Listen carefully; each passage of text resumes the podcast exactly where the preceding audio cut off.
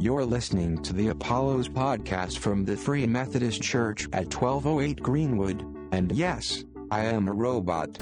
If you'd like to get a copy of the PDF handout for this session, please visit www.newfangled.wordpress.com.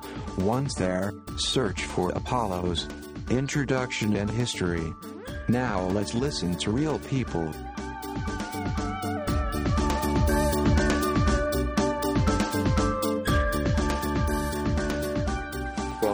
To the very first Apollos class. Thank you. Thank you. I knew you were going to do this. All right, let me make something clear in starting this off for Ken's sake.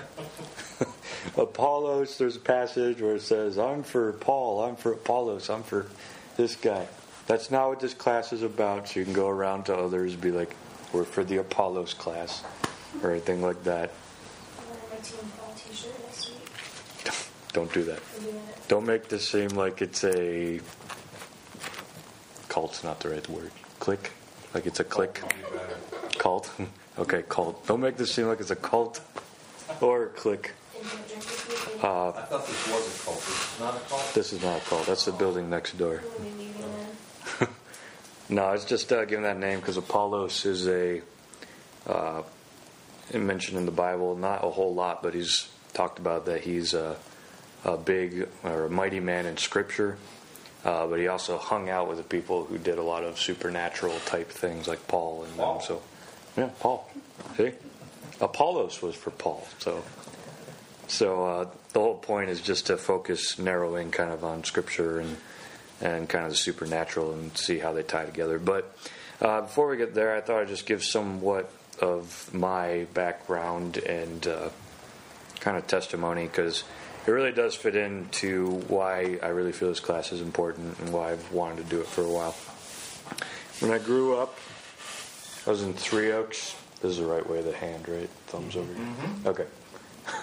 Three Oaks is a little like village, didn't have very many people. If you've ever seen Prancer, anyone? Yes. That's less Yeah. Saw the theater, man. Yeah, that was filmed in Three Oaks. Shut the front door. Yeah, it's like the only thing we're known for. Front door's already closed. So yeah, that's that's uh, where I grew up. Um, got saved when I was young. So young that I don't remember how old I was, but I remember it happening. So it was pretty young. But I remember just coming to my mom, and she was sitting at a in a chair, and I'm just kind of crying my way through this because I always had like this. Huh? I didn't do anything wrong. We were just talking about Jesus, man. And I remember just crying because I, I was I was always scared when I was well I still kind of do it sometimes that I want to make sure that I do the right thing or that I'm 100% in and that I'm not doubting anything so that was me when I was trying to talk to my mom about accepting Jesus and I did and uh, from that moment on uh, I guess you can say that that was my moment of salvation not quite as awesome. I wasn't doing drugs by the time I was six or whatever, so or ever. So, um, except this one time. This one time, I had some cherry cough drops, and I didn't know there was actually stuff in them, like medicine. So I ate like a whole bag because they were so good. I was a little loopy at youth group that night. So no, but I was kind of feeling weird. So there you go. There's my. Anyways, uh, I got baptized sixth grade. Then we moved to Westland. Uh, Three Oaks was very, very traditional in its kind of way it did church. It was uh, singing hymns, though we did start getting modern enough to sing like "Shine, Jesus, Shine" and "Shout to the Lord" and "Power of Your Love" and those songs before we moved. Um, when I got to Westland, though, here-ish, moving across the state. Um, when I got to Westland, there was actually a lot of uh, a lot a lot of modern kind of Christianity going around. Just you know, full bands on stage, which was brand new to me. Things like that.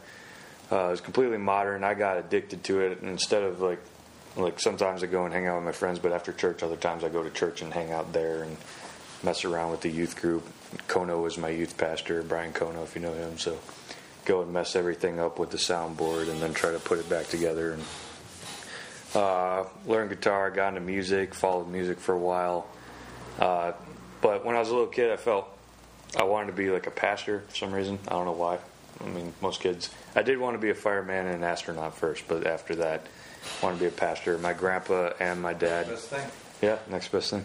My grandpa and my dad are both uh, pastors in the Free Methodist denomination, so maybe that's where it came from. But either way, I wanted to do that, and uh, but after music kind of came into my life, I started going that way. Uh, then moved around a lot, but pretty much up until I got to Spring Arbor, really didn't experience anything supernatural or charismatic or anything like that. Um, I mean, I guess now that I have seen it, I look back and I see these moments where it was there. You know, hindsight is 50 50. Maybe that's not the right 2020.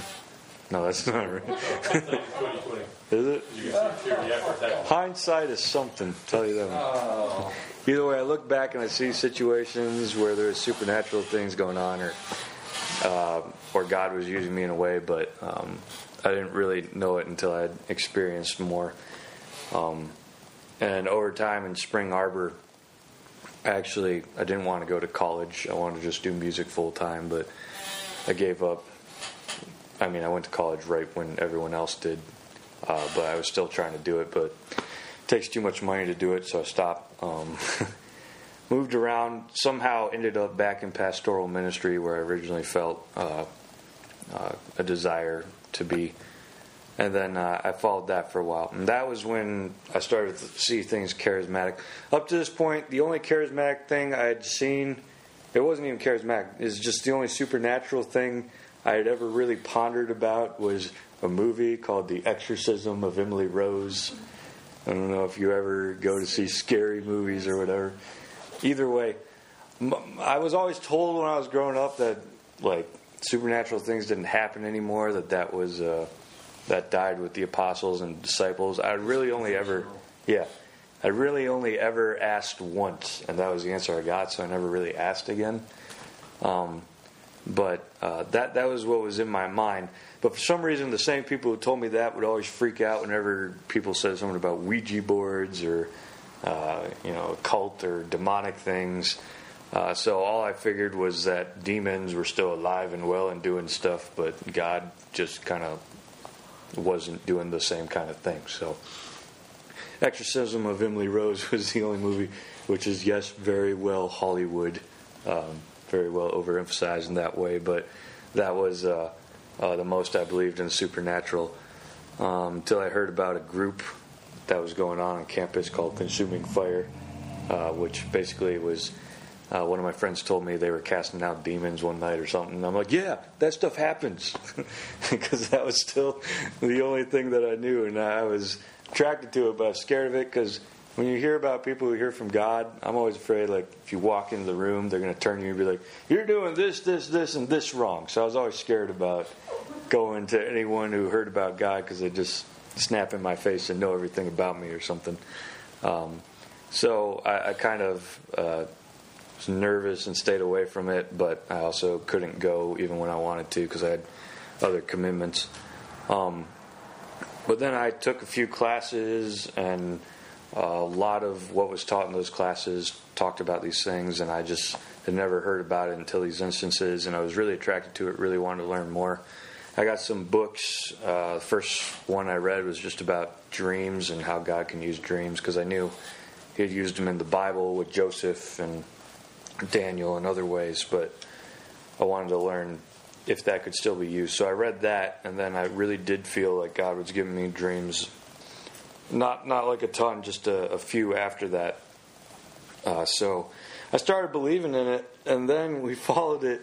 I got involved with the group, and we did some ministry. The first thing we did was go pray for uh, healing at a school, the Lum, Lumen Christi, I think it is. Catholics. Yeah, it's a Catholic school right down there. They brought in a had a healing service. yeah, healing service. They brought in a priest from New Zealand, I think, and he was talking about. Uh, he got up there and he gave this really brief message, but then right when he was done, he's like, "Okay, here's the people that we need to pray for today." Like God had given him different disorders that were going to be in the place, and he wanted to pray for them.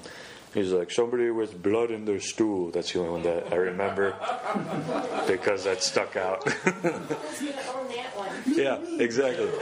Hemorrhoids! Yeah, Oh, yeah. yeah. right here. Oh, yeah, am I reading that right?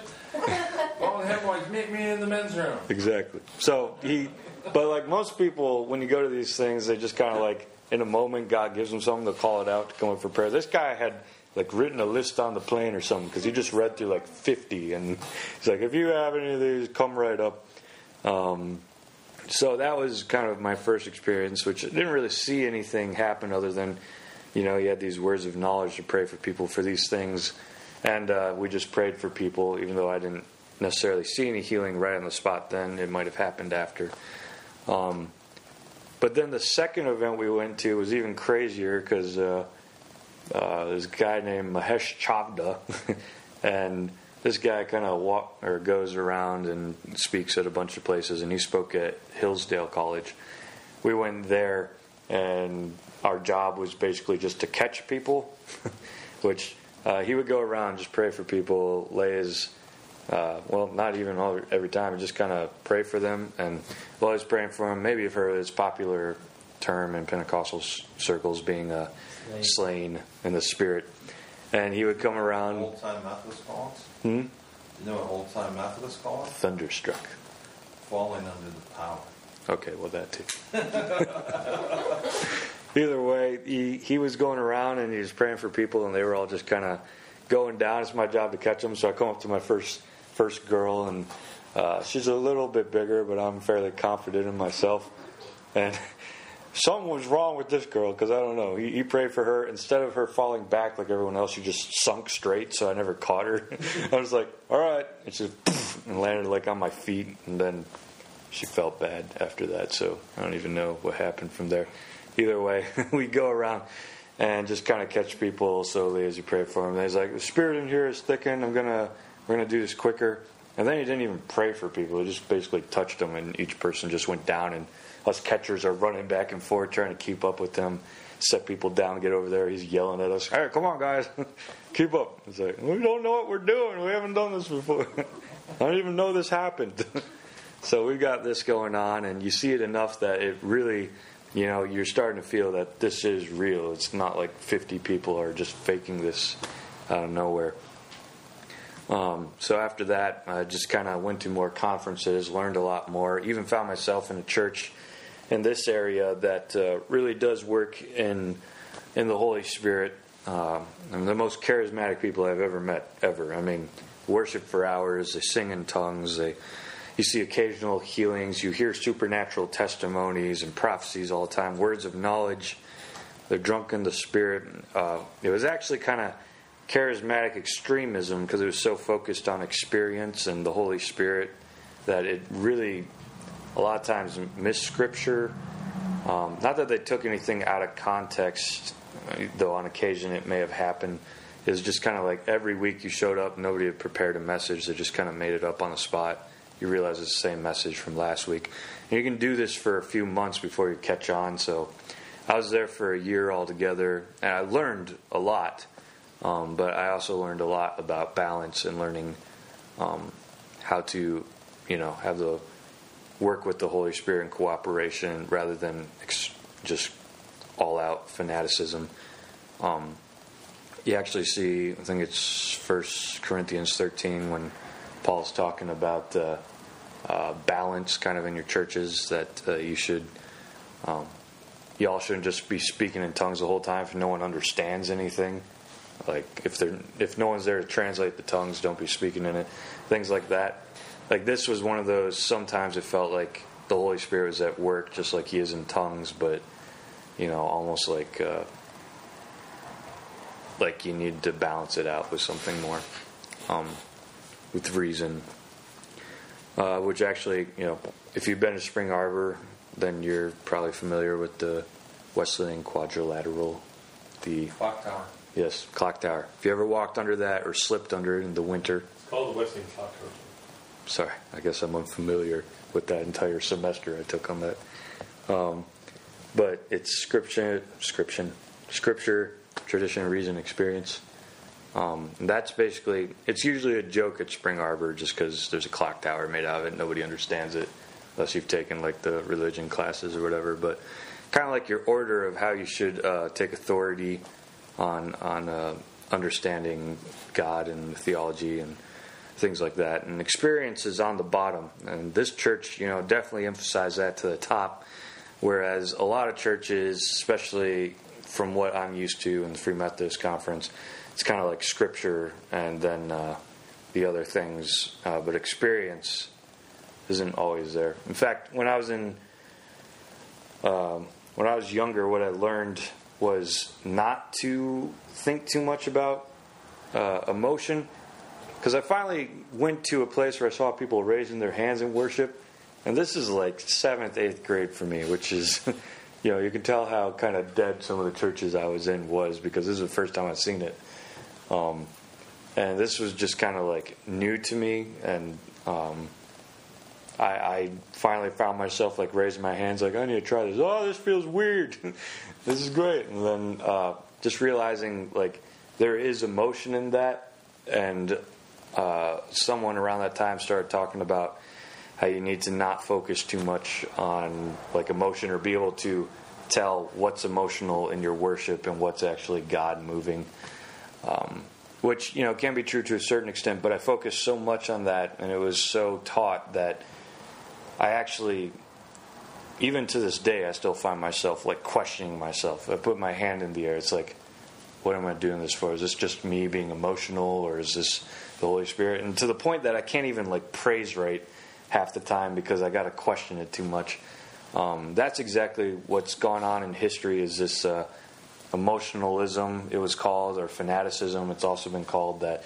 It's all just coming out of emotion compared to here's the Holy Spirit at work. And so, uh, uh, a lot of times when you see this stuff, you do wonder, you do question which way it is going. Um, but yeah, I, I decided to put this class together because I just wanted to teach on some of these things. Because in the Free Methodist denomination, we don't really hit on it a whole lot.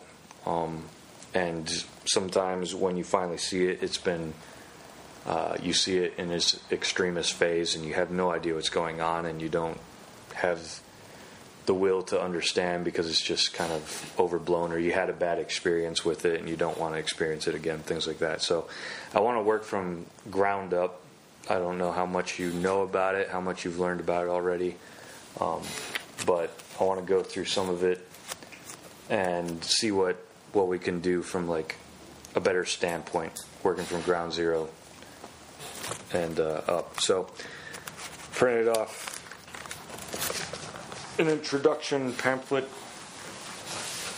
I know they seem long because uh, it's really only two articles, and the last one is more for you to take home and read than it is for. Uh, to read for You didn't say anything about homework. it's up to you if you want to read, but Sarah, if you do. Yes. I also made an hour and a half MP3 out of the second one, so you can just listen to it if you like. But it's a robot reading it. But he sounds pretty good for a robot. All right, uh, this first article, I really want to show you kind of like some of the history, especially in the Methodist tradition, because uh, a lot of people actually don't know that there was anything supernatural in Methodism because what they've grown up in.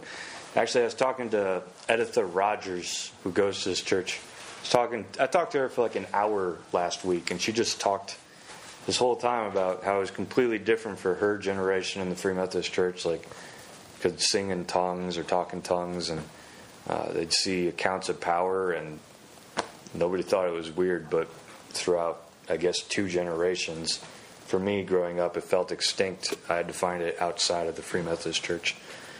Um, so I'm just going to kind of read through this first article. Now, this is uh, from John Wesley, founder of Methodism in the beginning. I want to show you some of the things throughout his uh, his journals that he wrote about, some things that happened. So it's a little lengthy, but bear with me.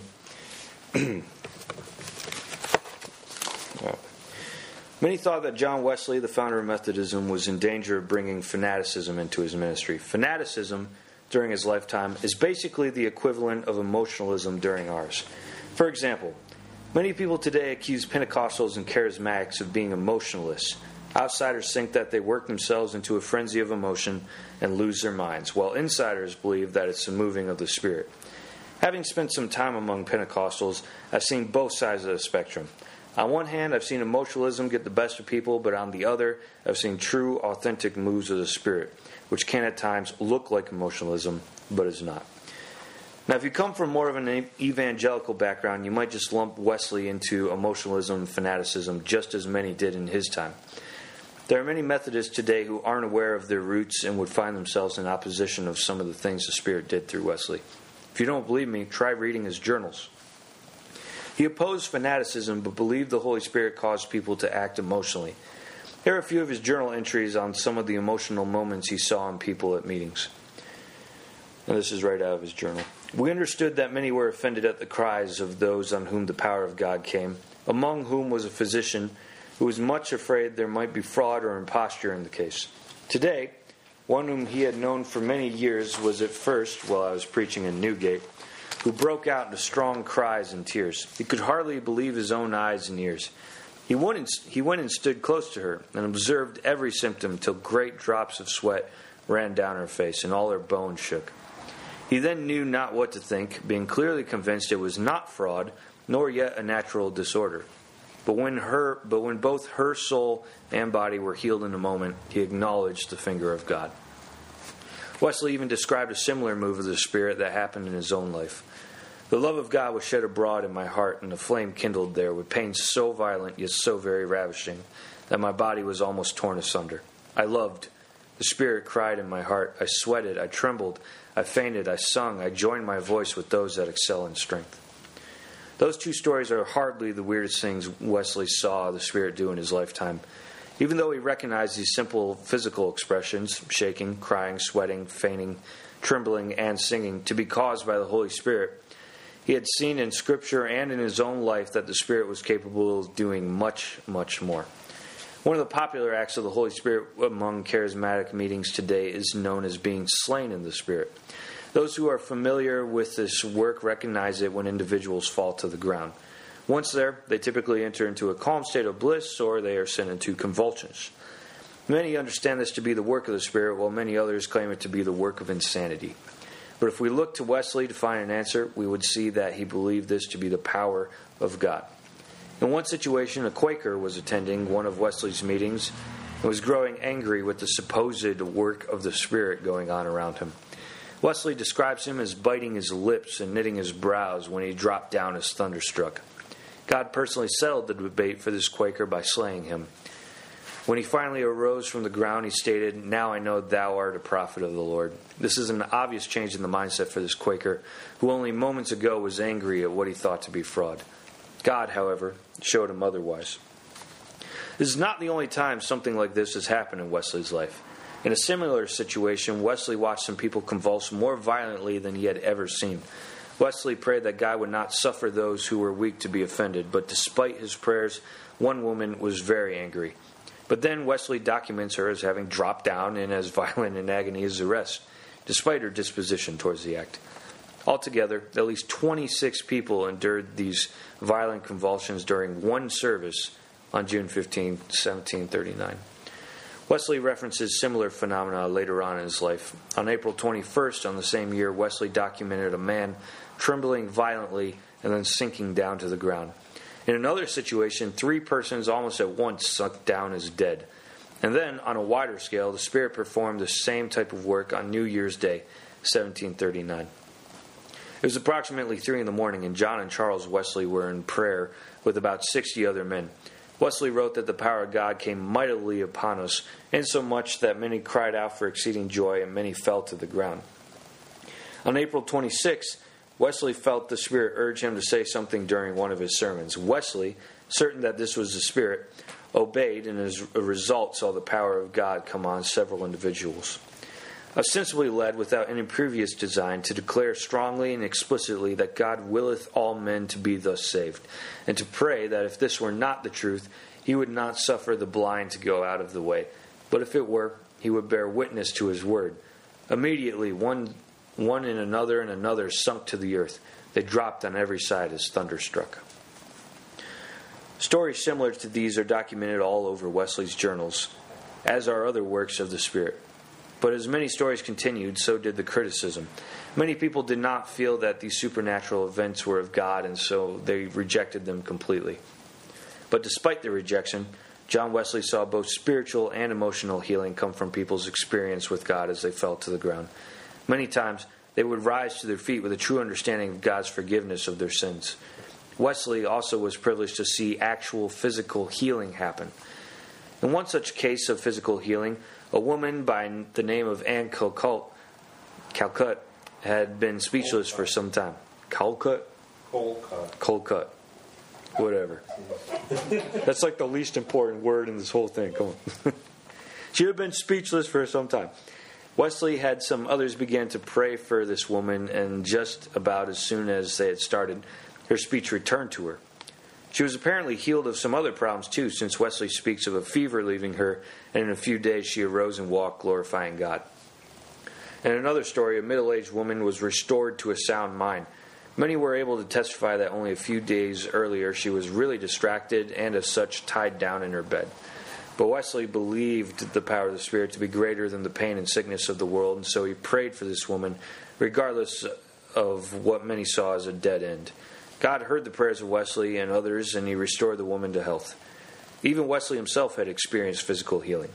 On May 10, 1741, Wesley had become quite sick. He had pain in his head and as well as his back, a fever, and a cough that was so great that he could hardly speak. But then a miracle happened to Wesley as he called on Jesus aloud. As he spoke, his pain disappeared, his fever left, and his strength returned. And on top of that, he felt no weakness or pain for many weeks after. But perhaps one of the craziest healing miracles Wesley ever saw was at the deathbed of Mr. Meyrick on December 20th, 1742. A doctor had told Wesley that this man was not expected to make it through the night. The word was confirmed when Wesley arrived at Mr. Meyrick's side. I went to him, but his pulse was gone. He had been speechless and senseless for some time. A few of us immediately joined in prayer. I relate the naked fact. But we done this before we had done before we had done, his sense and his speech returned. Wesley was obviously impressed by the finger of God upon the situation, and then wrote in his journal, Now he that has his account now he that will account for this by natural causes has my free to leave. But I choose to say, This is the power of God. It was a miracle. God had answered prayers and raised the dead. But this was not the end of the story. Five days later, on Christmas, Mr. Meyrick was expected again to not make it to the morning. And so, on December 25th, Wesley recorded in his journal the continuation of a miracle. I went up and found them all crying about him, his legs being cold and, as it seemed, dead already. We all kneeled down and called upon God with strong cries and tears. He opened his eyes and called for me, and from that hour he continued to recover his strength till he was restored to perfect health.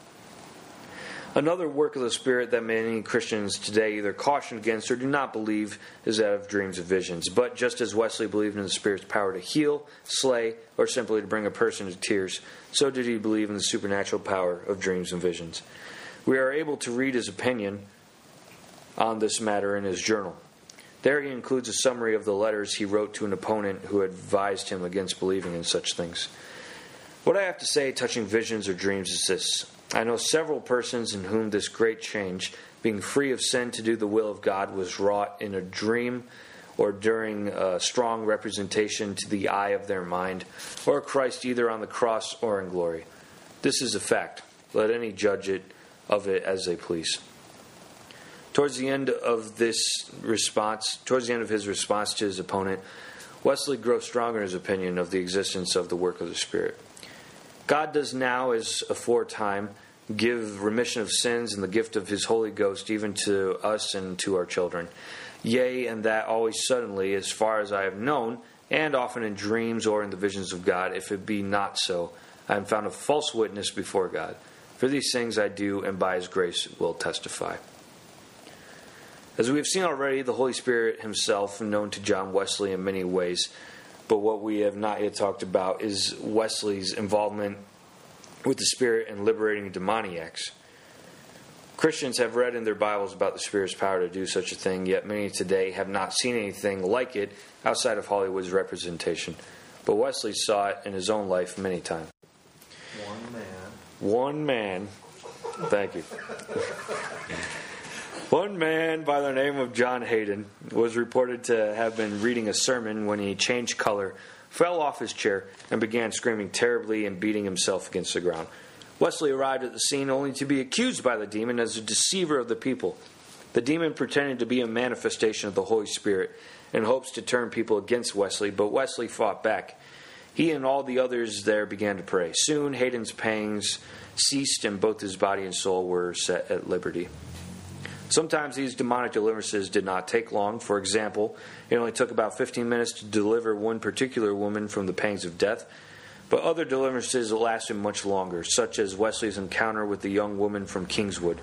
He describes in his journal not only the physical manifestation of these demons, but he also records what the demons spoke to him. I found her on her bed, two or three persons holding her. It was a terrible sight. Anguish, horror, and despair.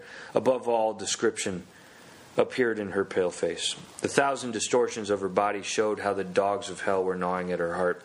The shrieks intermixed with, were scarce to be endured, were scared to be endured. But her stony eyes could not weep. She screamed out as soon as words could find their way I am damned, damned, lost forever. Six days ago you might have helped me, but it is past. I am the devil's now. I have given myself to him. His I am. Him I must serve. With him I must go to hell. I will be his. I will serve him. I will go with him to hell. I cannot be saved. I will not be saved. I must. I will. I will be damned. She then began praying to the devil. Wesley and the others with him began to sing a hymn that was popular at the time, which was written by John's brother Charles. Arm of the Lord, awake, awake, they sang, which caused the demoniac to immediately sink down. But then the demon manifested again, this time even more intensely. Charles joined John in prayer around 9 o'clock, and together they prayed past 11. Over two hours were spent on this deliverance alone. These are, these are only two examples of deliverances that John Wesley took part in, but he documented many others in his journals as well.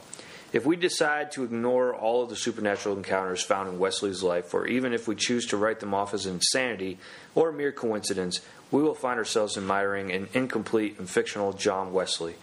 The revivalist, so it seems, was quite charismatic in his approach to church because he allowed the Holy Spirit room to work through him, not just in the natural, but the supernatural as well. And if Wesley had not allowed the Holy Spirit to use him in such ways, many would not have been touched by God in the way that they had been. Our history would have been entirely different.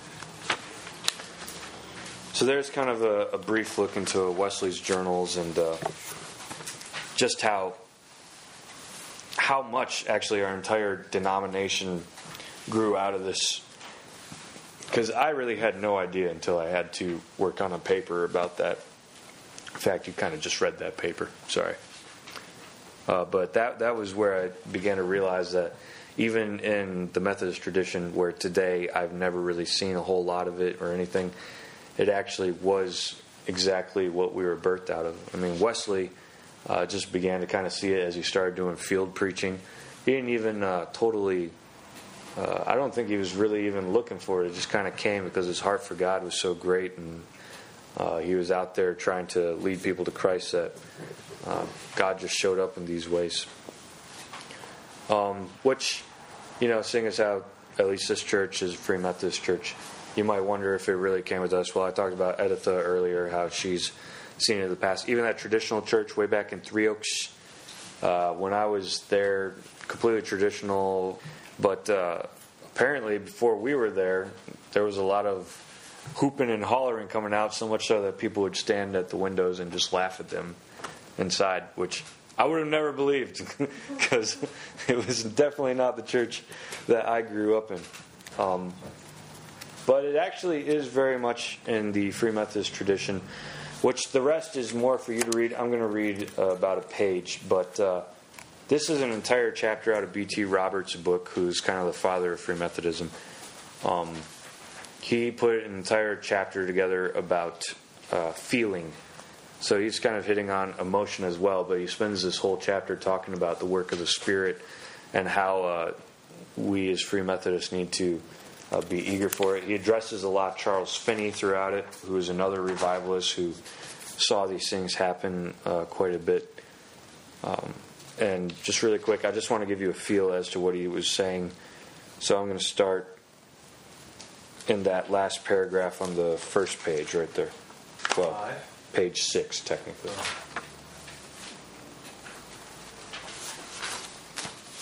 I'm just going to read about a page here. So if you thus, that's where we're at.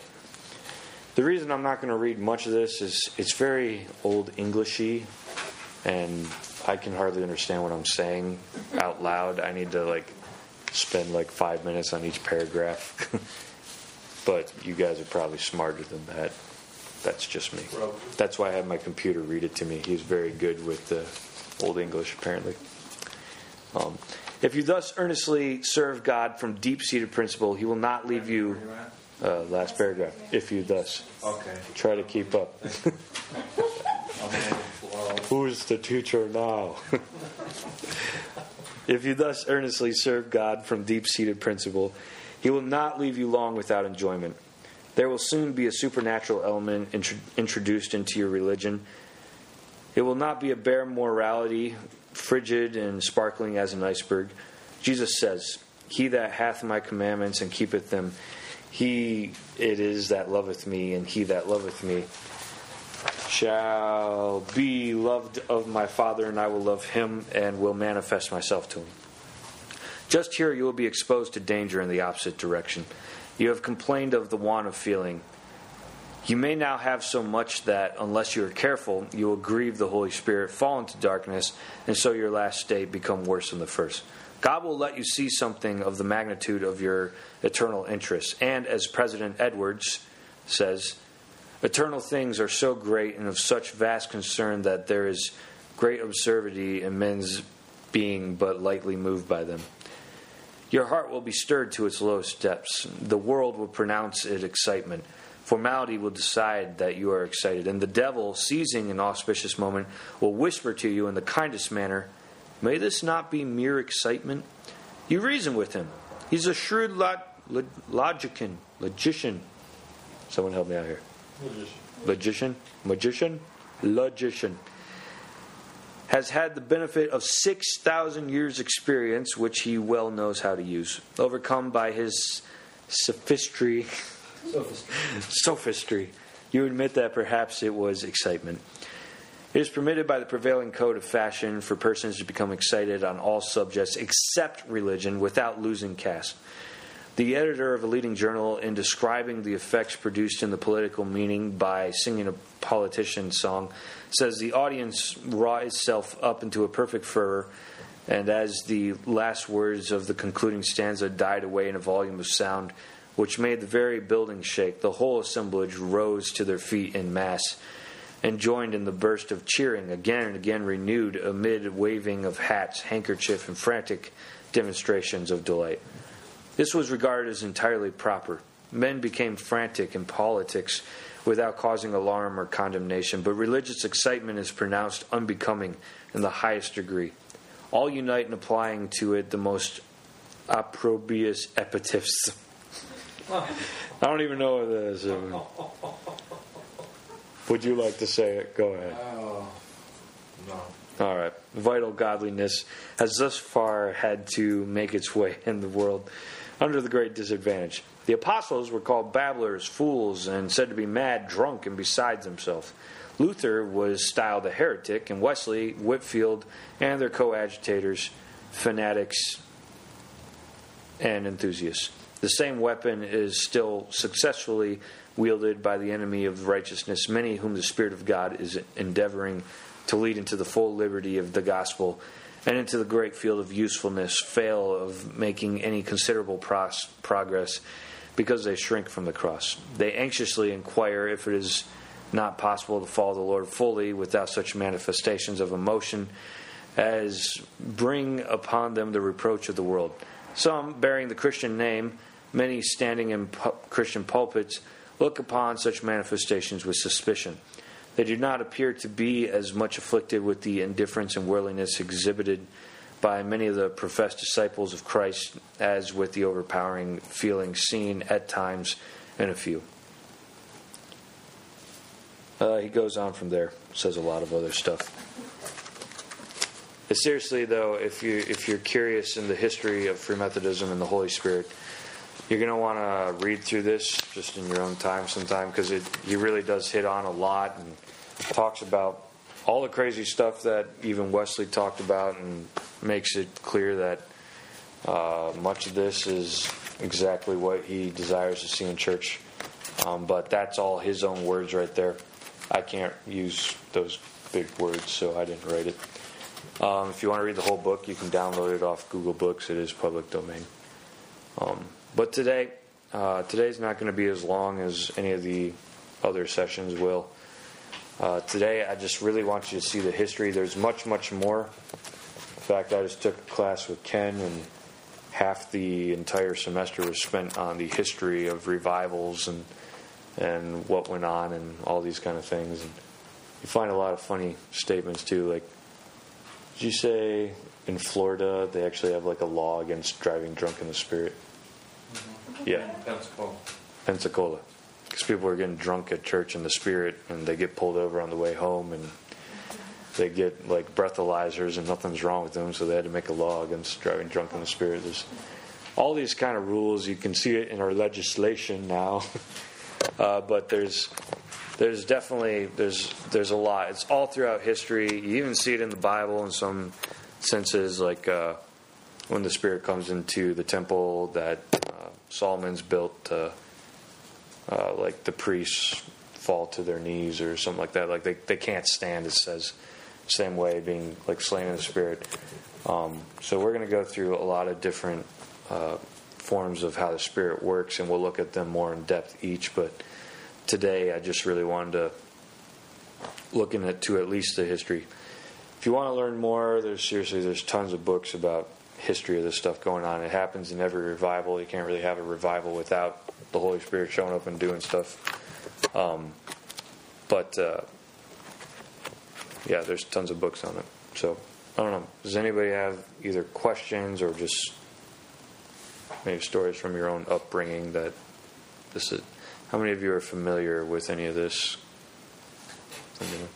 All of you? Some of you? you don't have to raise your hand. It's okay. okay. What What have you guys kind of seen? I grew up in a regular evangelical church that um, didn't talk about the Holy Spirit. Basically, their stance on the Holy Spirit was he does a lot of great stuff, but he, he directs all attention to God the Father or Mhm. Jesus. He doesn't want to be talked about, or, and it's just kind of hush hush. Yep. He doesn't want any attention, so we shouldn't give him any. He's like a janitor. so, but we had guest speakers that would come, like when we had time to transition and stuff. There were some really cool pastors or professors from Biola University, hmm and um, You're in Southern Cal? yeah. So like Walt Russell was a pretty cool guy. He wrote um, a few books. One of them was like how how Scripture ignites change in your soul. Was one of them. Um, but he he would talk about the spirit world and stuff like it was real. Mhm. And that was that was after I was out of college. I mean, at like college age. But it was funny because in that church, that was just like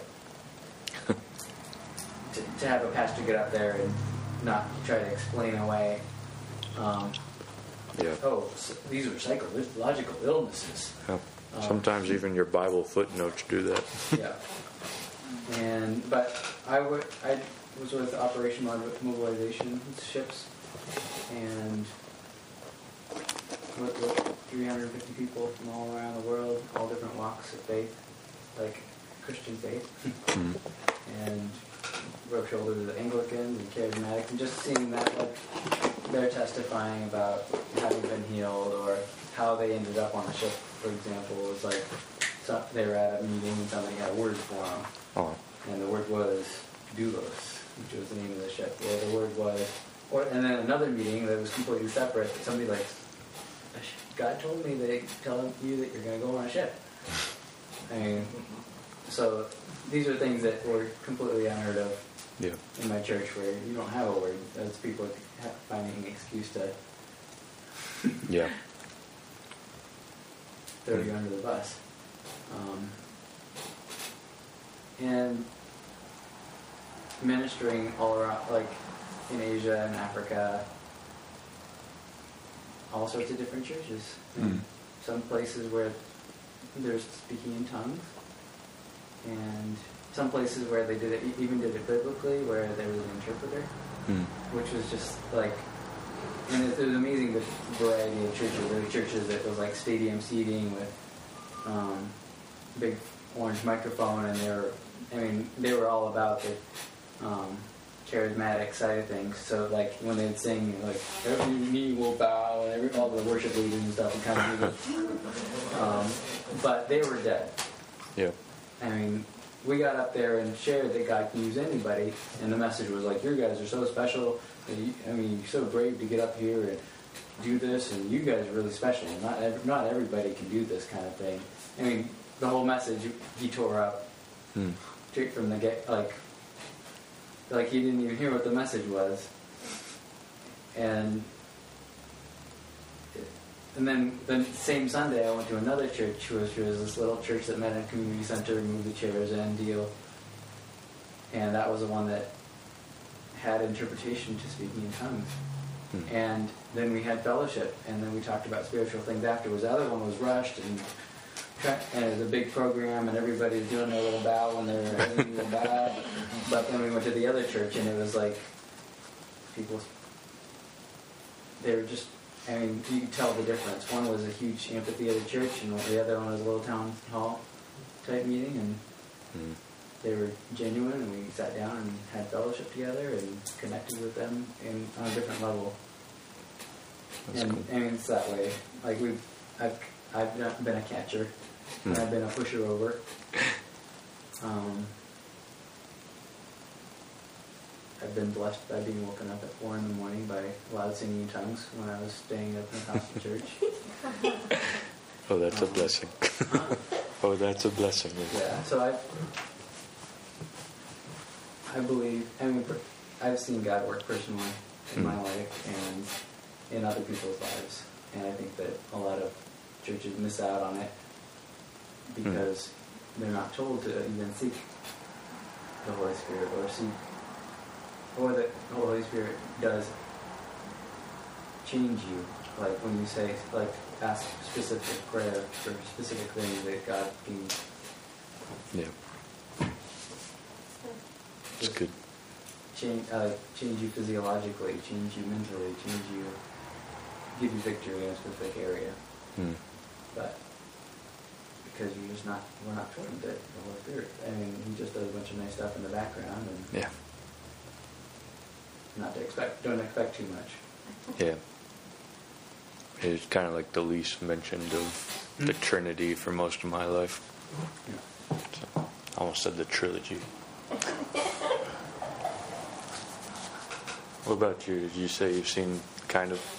Um, it- I just, I don't remember really growing up in the it was, the Holy Spirit was really talked about a lot, like Mm. in depth. It was kind of, kind of like what What Peter church was did saying. you It was, I choose to withhold that. No, I mean, denomination. For Methodist. Oh, I, I went to Spring Arbor. I just don't remember. I don't, and it could be that I wasn't paying attention. It could be that it wasn't talked about, but um, I don't remember a lot of emphasis put on what the Holy Spirit can do. My experience is more from experience itself, that you just know that the Holy Spirit is real, and it, it can be very powerful, just from different experiences I've had. Hmm. And mostly when I was a teen. I think as I've gotten older and I, I think more, I, Stephen's going to laugh when I say this, I, I think more logically. Funny. Um, that I, I don't see it as much, I don't recognize it as much. Um, and I and I like to recognize it more again Hmm. because I know it's there. Good. Any others? Hmm. Christy. Uh, I grew up Free Methodist too. My dad usually was a pastor at whatever church we were. at. So um, he, I think it's about five years ago, he got in a car accident, and none of his, none of his ribs were broken, and he was after that he had to do another surgery anyway, and his kidneys failed, and for two weeks they wouldn't work, and he had to go on dialysis for like one week. At the end of the second week, he, his doctor was like, "Wherever you want to go, I'll take you for a day because you because I don't know." He said that, and so my dad was like, "I want to go to church." He came to church, and my whole church prayed for him, and he was healed. And then since then, he has like God has changed him completely from just that I feel like that, that normal of going through church stages to just seeking his his his presence, seeking like the Holy Spirit too. And since then, my whole family has been more open to the King's Knife, more open to seeing God actually move and not just say He moves or don't talk about like what the Spirit does do in the church. So that was before I came to school. And while I've been here in America, it's just been growing more, just seeing, um, going to conferences like James and seeing God just touch people, heal them, and change their lives, and just being a part of that too. Not being so much afraid of it anymore because it's different and I don't understand it, but just embracing that God does work through our emotions, and um, I think He too is an emotional being, and that He wants us to connect with Him in that level, and not just believe it, but also feel His presence. Um, all right. Well, then, whether you have history in it or whether you don't, uh, if you keep coming, hopefully we'll all kind of learn together from ground zero, and, or quickly. I don't know. Um, but I'm I'm excited for this. This is part of the reason I feel called to be a pastor, and I always knew since it wasn't in my past in the Free Methodist Church, I always thought when I had to do it that I would have to do it kind of like this for a class for those who are interested. Um, just so I could get those who really wanted to know kind of come. I mean, I still preach on it. If you've been here Sundays, it still comes out of me. But I wanted the Could you contain that, please? Yeah, I wanted the people who really wanted to learn to be able to have a place where we could kind of do that um, outside of Sunday. And a lot of this, I mean, you actually got to kind of practice, or you got to just kind of pray for one another and stuff like that. So I'm passionate about it. And when you look throughout history, you see it happen, but you also see that a lot of people lose their jobs over it. Um, but I am willing to put my job on the line to be able to teach this. I'm willing to be labeled an enthusiast or fanatic, fanaticist, and I'm willing to um, take whatever opposition comes your way. Because when you get into this stuff, you're going to find opposition. Well, next week actually, we'll probably talk about dreams because that's what I know best. And there's kind of three forms. You got, uh, Daydreaming. yeah, well, they- Trippy, trippy dreams. yeah, we got dreams from God, natural dreams, and demonic dreams, and this is what I'm most familiar with. So I figure it's a good place to start. So, Do all dreams fall into one of these three categories? well, you're a there's s- drug-induced dreams. you're more psychological, so I'm sure you have more within the natural. But these are the three I'm familiar with. I still haven't figured out my dreams. I wake up and go, where did that come from? It was lasagna that he had when he ate. Good. You want to close us out since you're standing up? Close us out. All right. Hallelujah. With prayer. Yes. Perfect. Oh, well. Let's pray. Uh, Lord God, we do thank you um, that you've given us your word, your spirit, and uh, that you want to come and be a part of our life. Pray that you'd help us to open our hearts and minds to all that you want to give to us. And uh, pray that your Holy Spirit would come and fill us uh, with joy, with a peace, God, with um, a zeal to, to follow after your heart and uh, to love you, to serve others, and to uh, become more like Christ. In Jesus' name, amen. Amen. All right. Well, we'll do this again next week. And thanks for coming. You saw it from soccer? Dude,